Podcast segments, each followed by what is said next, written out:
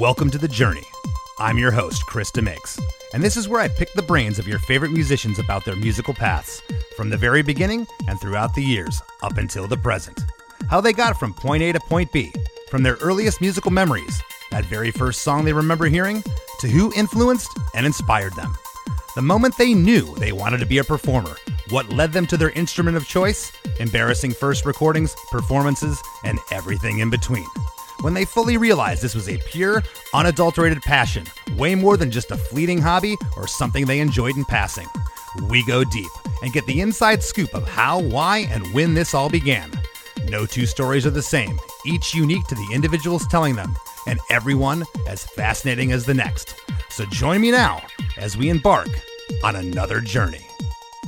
Well, hey everybody, welcome to another episode of The Journey, and today we are joined by my good friend and bassist for Less Than Jake, Roger Lima. How's it going, Roger? It's going good. That's me. How's it going? Going fantastic. You are the last but not least guy in the band that we're going to do here on The Journey. I've talked to everybody else. So take us back, man. Like, you know, I probably know out of anybody in the band, probably about your story. I feel like we've talked a lot, but there's still things that I don't know that I'm curious about. So take us back to, like, and I don't know this, what is your first your first musical memory, like your first time where like something got you dancing at a wedding or nursery rhyme, cartoon, something? I honestly couldn't tell you, man. I really couldn't tell you. I've just been around music and doing music, and it's just been everywhere, like around everything in my life, my whole life. So it's really hard for me to like pin something down. I mean, I remember being like, you know, 4 years old and my uncle's band is practicing, you know what I mean? And I remember being like 6 years old and hearing a song and instantly like realizing that it had some connection to me. You know what I mean? I don't know. It's like, as far as listening to it or dancing, it's like my family's Brazilian. Like there was always music on. Everyone was always dancing. It was just part of life in such a big way for me growing up. Well, that's kind of what I want to talk to you about, because you mentioned being Brazilian, and you know, you were exposed. I know your grandma and grandpa, your mother's parents, were playing a lot of traditional Brazilian music, and then of course you're hearing rock and roll on your uncle's side. And you were born in Tampa. You weren't born in Brazil, but your family, you were kind of exposed to very, very different styles of music. And I guess you said one of your earliest memories was your uncle. Did you remember seeing his band play live? I don't remember seeing them play until maybe when I was like a teenager, like much later. But, you know, they were always around. The guys were always around. My uncle lived with us for a while, and the drums were like in the house for a long time when I was like really little. So it just was something that I was just really used to, you know what I mean? Yeah. But I didn't see him play till a little later. And when you saw, or when you, okay, we're listening to music, or do you remember seeing anything, I guess maybe MTV or earlier than that, maybe something on Dick Clark's American Bandstand where you're like, I want to be a drummer, or I want to be a guitarist, or I want to be a singer? Yeah, not really. I wasn't really like, you know, exposed to like some visual thing that made me want to be a musician. Like it was just always like about the music. I mean, my real dad is supposedly a guitar player. My uncle was a drummer. There was like drums in the house growing up. So it was just kind of like, instruments were around. I don't know how to explain it. It was just always around and always music getting played and stuff. And I, you know, shout out to my mom for always having music going on. Right. Well, you talked about like your biological father. Did anybody on his side of the family have any musical aspirations, or were they musicians? Not that I know of. I mean, he had a bunch of brothers. I think some of them might have played guitar or something, but I don't really know. Okay, but your uncle, who is your mom's brother, so I would say it's on your mom's side of the family. Your mom loves music. Your sister plays the drums, so it seems like it may have been that side of the family you got all this from. Yeah, man, for sure. It was just always around, and you know, I just remember like learning drum beats at a really young age, and then you know, just kind of always singing, and you know, and then I remember like, you know, singing in church and getting like kind of called out and being like, hey, you know, we'd like you, you want to sing the solo part in church? You know, like I was pretty little, so stuff like that. And then, you know, getting into piano lessons for a lot of years as a little kid. So stuff like that. When did you know? because it was pretty early on for me, and I didn't really put two and two together that I was good at it. I just kind of, you know, could hear things. When did you notice, like, you were punching a key on a piano and you could immediately go to the note with your voice when other kids maybe couldn't? Honestly, when I started taking piano lessons, my thing was always like, I just wanted my teacher to just play the thing for me so I could just hear it. And then from hearing it, I could fiddle around until I found the notes that were the right notes for whatever she was playing. I didn't necessarily want to do the sight reading. I just wanted to like hear it. And then I could just kind of, I just knew that I could hear it again in my head and like figure it out on the piano that way. So I think around that time, I was probably maybe 8 or 9 or something when I was doing piano lessons. I was pretty little. And what do you feel? Because not many of my punk rocker friends, and actually JR, went to music school and you had studied music. I never studied it. I played piano for a little bit, but again, I just wanted to play. I didn't really want to hear anything behind theory and anything. But do you feel any of that helped you, some of that theory stuff early on? Oh, yeah, absolutely. I mean, just learning stuff like the cadence between notes and, the kind of math behind the rhythm of things. Behind, like the way that music is written. And I think it helps like kind of tune up what fit and what doesn't fit, as far as like the way that classical music and major minor scales and demented chords and like all those cadences and all that stuff, like definitely like gave me an early edge going into, because, I went to like Catholic school until 7th grade. Mm-hmm. And there was the only music that was going on there was singing in church. There wasn't like a quote unquote music class. You know what I mean? There was no instruments or anything. So then, later on, like my mom got remarried and then we like moved and stuff. And I went to a public school and they had it was like, oh, you could take music as an elective. And I was already like 12 at this, maybe 13 at this point. Right. And that really changed the game for me because it put me in a room with other kids that were playing music that I hadn't really done that before. Now, was this jazz band? Because I know you were playing, was this when you started playing the viola? It is. And it's funny because like, it was like, okay, you want to take a music course? Okay, I'll take a music course. And it's like, okay, well, there's jazz band or orchestra. And it's like, okay, well, I want to play drums. And they were like, oh, well, they already have too many drummers, so you can't do that. So, okay, what else is in there? And it was like, horns and stuff. And I was like, I'll go to the orchestra. And I didn't really even know what I was getting myself into with the orchestra, but I ended up doing it for 3 years. Well, hold on. So I was going to ask you, like, I kind of did earlier, like, what was the instrument you wanted to play? But, if I were to pick one for you, it'd be drums. That's the first instrument you go to in a room. You're always tinkering with the drums. You've always been that way. So you wanted to be the drummer. They didn't have a position for you. So they're like, okay, don't want to be a horn player. I'll go over here. And when you picked up I've never even tried to play a viola. Like, it's like a violin, essentially. What was that like? Well, yeah. Well, what's funny, again, when I first got into that class, now here comes the shout outs, right? So my teacher was amazing in my orchestra class. I started on the upright bass and I played that for maybe half of the first year.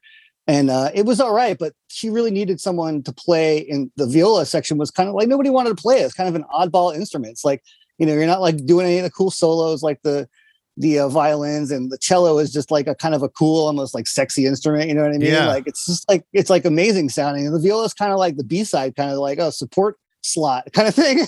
But, I got talked into it. So, I switched over to viola and, I don't know, man, I just, there was something about that teacher, to be completely honest with you. Like, she really like brought stuff out of me and encouraged me in ways that like, I didn't like understand how it was like forming me for the rest of my life. Like, she was such an amazing teacher that there's no way I would be where I'm at without her. She really pushed me and like gave me opportunities. And Angel Vassell was like, she was like the biggest deal for me, man. She was amazing. You've talked about her a lot to me over the years, a lot. But at the same time, I mean, I had teachers that were really cool, that were really into history and wanted to teach. But I just didn't want to learn about that. I wanted to learn about music. So you obviously love music. You got in there and you had someone that just was able to tap into that with you and really hone it in. And it seems like you gravitated towards her. Yeah, man, she was amazing. She just, besides being sort of supportive and kind of encouraging of me using my like sort of natural talents in my ear and stuff, she would just give me an opportunity to be like, oh, we're going to do this song, but this song really needs like a drum part. And she would be like, Raj, you're playing the drum part. Get some drums in here and you're playing the drum part. We're going to play the full orchestra, but you're the solo drummer thing. And I'm like, it wasn't anything complicated, but it was cool. I got to do it. And then the really major thing that happened is I was 14 or 15, and my teacher gave me an acoustic guitar. She was like, take this home and tinker with it. I think you'll like it. And that was the first time that I ever like really had a guitar. And how old were you? I think I was 14, maybe 15. Okay. But by this time, you're into Maiden and Descendents and stuff by then, right? Or was that a little later? Not Descendents yet, but Maiden for sure. Yeah. I was kind of brought up on good classic rock kind of stuff, you know, and Maiden, AC/DC, Aerosmith, like that strain of stuff.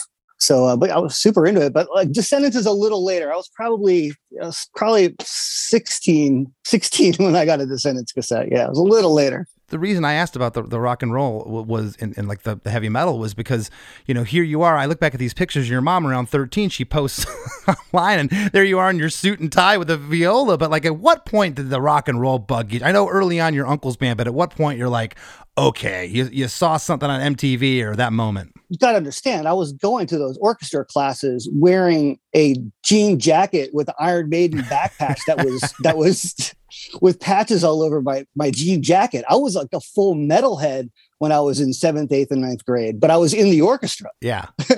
My friends were the dudes that listened to Metallica and like listened to Anthrax and stuff. You know what I mean? Like I was a metalhead, like on the outside, but I was in the orchestra. Who was the first guy you talked to? What was it at lunch? Where was it where you're like, hey man, I play guitar, and he's like, I play drums, and you got something together? The first time you ever jammed with somebody else? Oh man.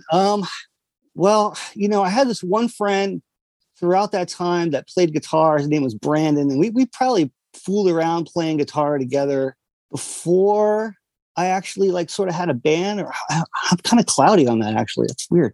But it was, it's going to be this guy, Richard Rippey, who's a bass player that I met at like around the scene of musicians. He didn't go to my school, but I somehow met him, and we started having our moms drive us around and drop us off so we could hang out and play guitar and bass together. And I was definitely 15 around that time. And that was the first time I heard like Fugazi. He was the guy that exposed me to like a lot of that sort of DC stuff, like and that was like sort of, I would say Fugazi was like the main influence for like my first band. And are you speaking of Disposition, the first band? Yeah, my first rock band that I had was called Disposition. Yeah, it was. I've heard the cassette. Do you still have the cassette? I probably have it on a shelf somewhere. Yeah, there's like, we actually like, you know, I was a guitar player, singer, and we had a little band, and we did one 4-song recording in a terrible little studio. It was great. Shades turn gray, not adding too much, keeping freeze out, memories of doubt. Should I go out to look at what I found?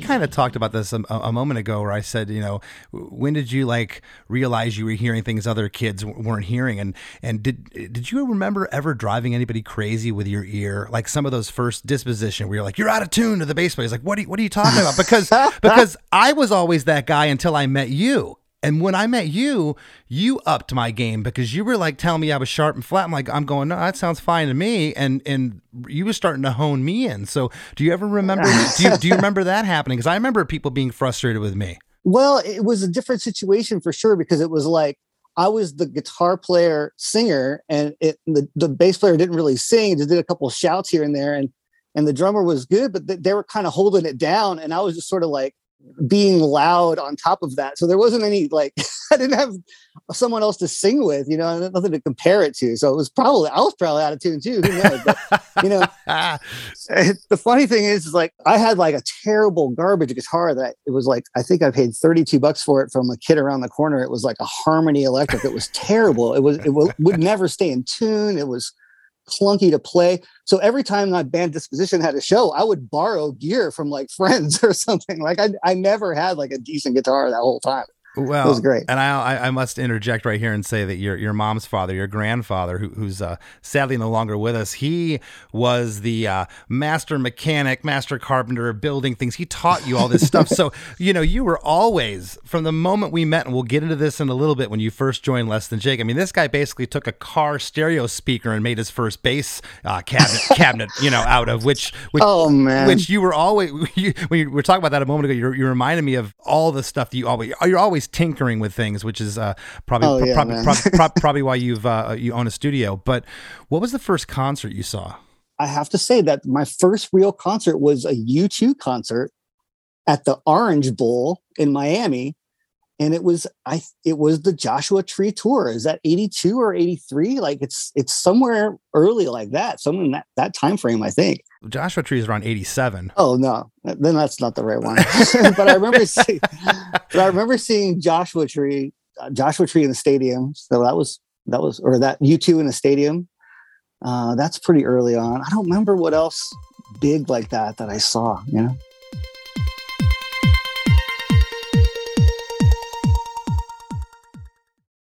Hi, this is Chad Nicefield. And this is Justin Press. We're the host of Making Waves, the Shiprock podcast, a part of the Sound Talent Media Podcast Network. We're inviting you to sail away with us on an epic journey in musical enlightenment. Every week, we bring you only the best artists in rock music and discuss everything from the cruise to the stage to the saga of being a professional recording artist. We'll have lots of special guests along the way, so tune in every week. Your stateroom is available every Monday morning, so welcome aboard.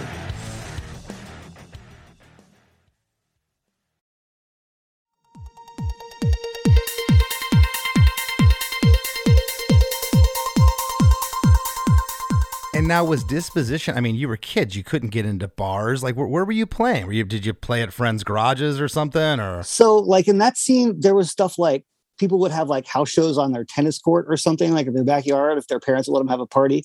There was, like, a warehouse that was sort of like a venue, but it was just, like, in a warehouse somewhere, and it was, like, not legit at all, but they had shows, like, every weekend there. That was kind of a weird place. There's a couple small venues that we played. We probably only played like 10 shows, 8 shows total in high school, you know? Right. And did that band last you all through high school, or did you stopped in your junior year and didn't have another band, or did that take you all the way up until you left for UF for college? No, it kind of fizzled. It didn't, I wasn't even really doing it too intensely, you know, like in my senior year. I feel like it was kind of like mid high school for me. Mm-hmm. And then I was just kind of playing. I just kind of kept playing guitar and kept just getting my chops up, learning metal songs and just like different kinds of music and just picking stuff off the radio and learning how to play it. And I just kind of always just kept playing guitar, but we didn't really do anything. We weren't really trying to do anything serious, you know? So you find out you got accepted to the University of Florida. And do you recall the months leading up to that when you found out? Do you recall saying to yourself, and I've never asked you this question, I have no idea what you're going to say, I'm going to get a band together in Gainesville, or I'm going, you know, that's where I'm going to find some people to play with. You know, I don't really think that I was looking at that phase in my life, mm-hmm. man. Like I was a senior and I was, you know, getting really good grades. I was kind of getting serious about studying chemistry and science, and I was like digging the math and stuff, and I kind of was okay to be like in college mode, and I really wasn't expecting or predicting or planning anything. I just played guitar. Well, I'm maybe overstepping my bounds here, but you didn't stay in college mode for long. Yeah, absolutely. Because I met you pretty much right when you got there, buddy, and we were jamming all the time, get the acoustics out. And I know, man, that's just the way it rolled. I mean, I was only in Gainesville for what, like four months before I met you. So it's just the way it was. You know, we just started playing and things started happening. Like people started perking up, and we were excited, and it was a different. Stuff just happened. I don't know. Well, and I always tell people, and people have heard the story here, I've told it before, how we met and how you got into the band. But, you know, a lot of times younger people will ask musicians, you know, how did you make it? How did you guys do this and that? And I say, man, you got to find the right people, you know, and you were driven. Vinny was driven. I was driven. And you know, you can't replace that drive and what that obviously you have to have talent. But, you know, I feel like I hit the lottery in that aspect. Now it's January of 93. we finally ask you to join the band, but you don't even have a bass at this point.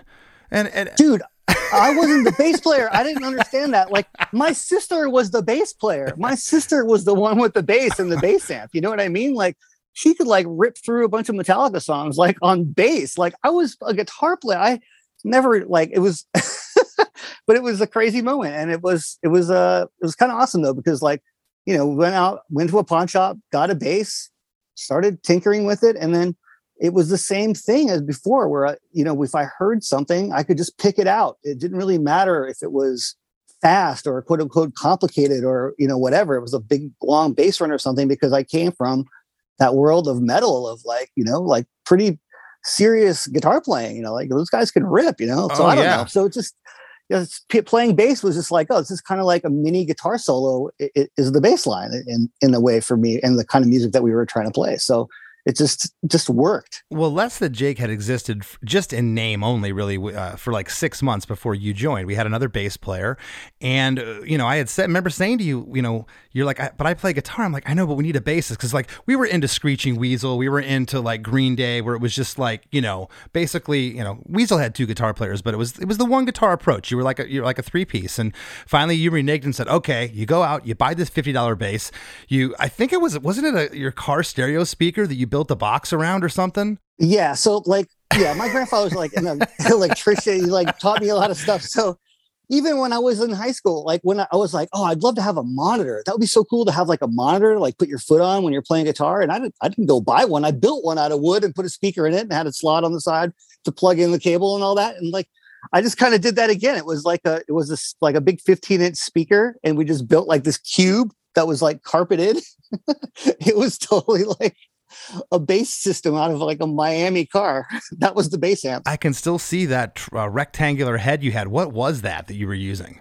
Okay, so I think when we first started, I was just using this PV 4-channel like PA head. That's what it was. It was just like I still have that thing, man. It's just like an old little mixer preamp, like amplifier, like PA head, like garbage. Yeah, no, it was insane. And I bet if we were able to go back and be a fly on the wall during those first rehearsals, that bass rig probably sounded horrible, but I thought it sounded great. It made noise. It was perfect.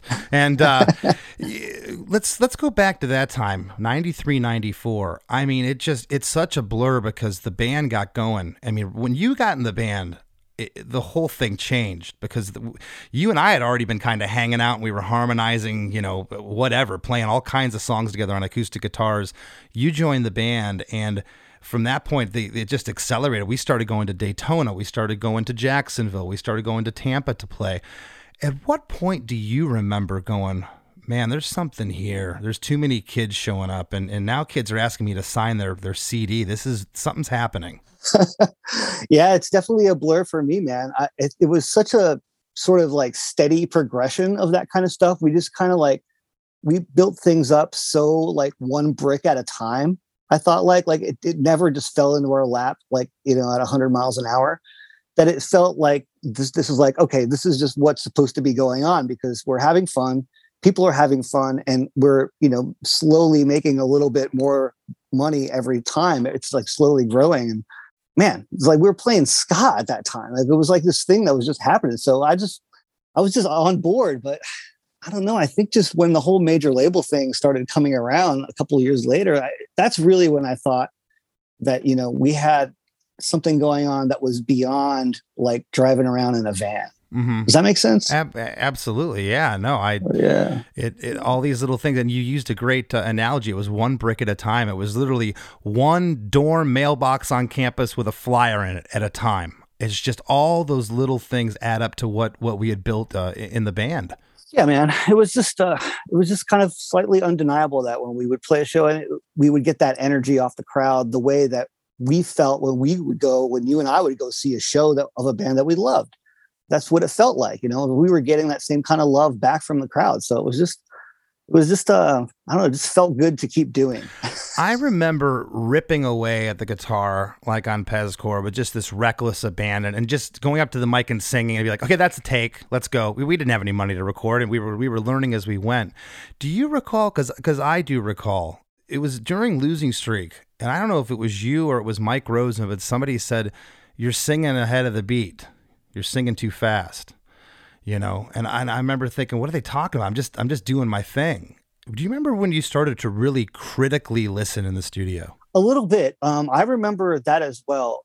You know, when we were cutting, Losing Streak is when, you know, things were a little bit under a bigger magnifying glass. Yeah. And we were in a room where it had kick-ass speakers and like the mics were amazing. Everything was amazing. You could really hear every little thing. And I remember just catching a punch on a bass line or something and just, you know, really, really minutely laying something back just to make it fit the sort of unevenness, because that was no click track, but, you know, the drums would kind of dip there for a little part or something, and I would kind of follow that and paying attention to that timing and following. But that's all stuff that comes from those years of orchestra and those, you know, all that stuff of like being a team player and like listening to the other people in the room while you're doing your thing and making it work out. Like it just felt sort of natural. But when we were doing that record is when, you know, as far as playing bass goes, for sure, is when I was kind of like, okay, like, you know, I'm kind of getting a handle on how to like lay this down with the right placement and stuff. Like displacement does not. This, are you rushing a little on purpose so it pushes, so it feels that way? Or are you holding it back a little bit so it drags, so it pockets and it feels that way, like that stuff? Yeah. Well, I feel too, as a musician, you can only get better by the people you surround yourself with. And, you know, there was a time when I'd be up in front of the mic, you would say, you know, that was flat. And I know what flat means, but I didn't know how to correct it necessarily. And when you say that now, it's like we speak the same language. The next take, I'll do it, you know? And it's so cool to be able to develop that language with people in a band. And as everybody knows out there that follows Less Than Jake, we have had going on, 3 decades now. It's 30 years as a band.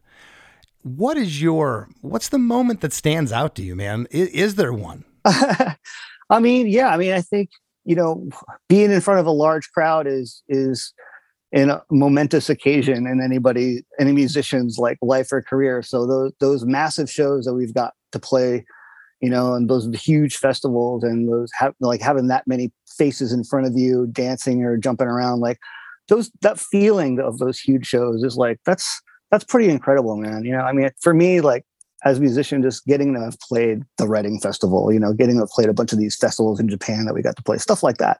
That's huge for me. And aside from that, you know, it's just the experiences that we've had, you know, making songs together and like how that is like a growing process. Yeah. And how we kind of continue to like figure out how we develop songs. And that's still my favorite thing about all of this. I love playing shows.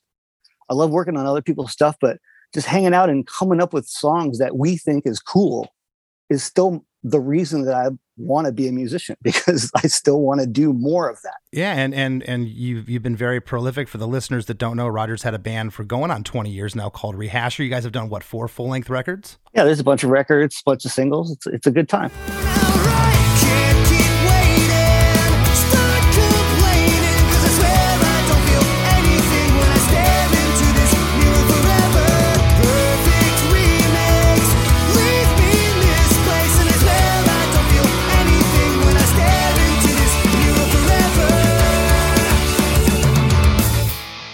Did a project with Jen from No More called Greenhorn.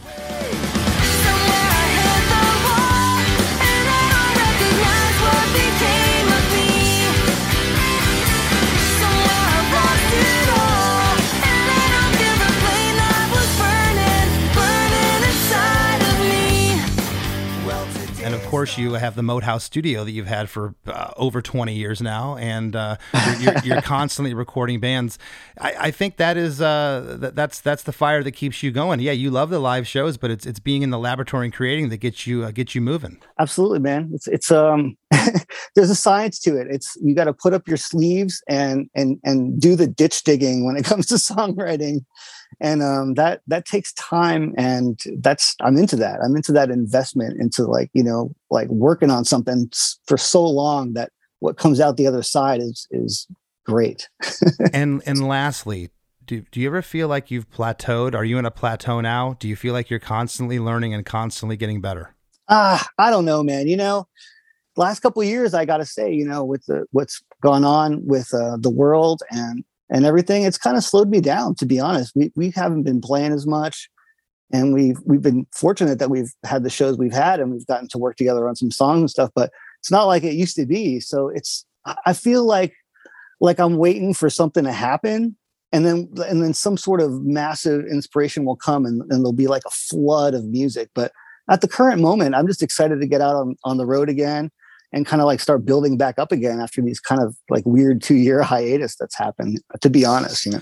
Amen to that, man. I can't wait to get back out there myself. Well, yeah, buddy. Thanks for sitting in with us today. And thanks to each and every one of you for tuning in to another episode of The Journey. We'll see you next time.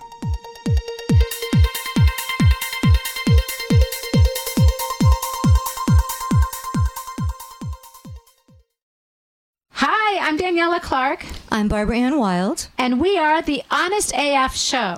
Our podcast is real, honest conversation with our celebrity friends and pros. Covering our anything but average rock and roll lifestyles. All while tackling the hell that is aging and the battle of beauty. Oh yeah, nothing is off the table. The Honest AF Show is available wherever you get your podcasts.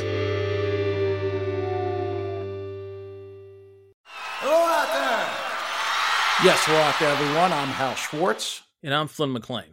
Together we host None But the Brave, a podcast dedicated to the music and career of Bruce Springsteen. Bruce and E Street Band are on tour right now for the first time in 6 years, and we're taking a detailed look at what's happening on stage in our bi-weekly episodes. We've also been recently joined by some very exciting guests, including rock journalist Warren Zanes and Stephen Hyden, Backstreet's Magazine founder Charles Cross, and Barstool's Kirk Minahan. If you're a diehard Springsteen fan, this is the show for you. So please subscribe to None But the Brave on your favorite podcasting platform, and we hope to see you further on up the road. Thank you so much. We'll be seeing you.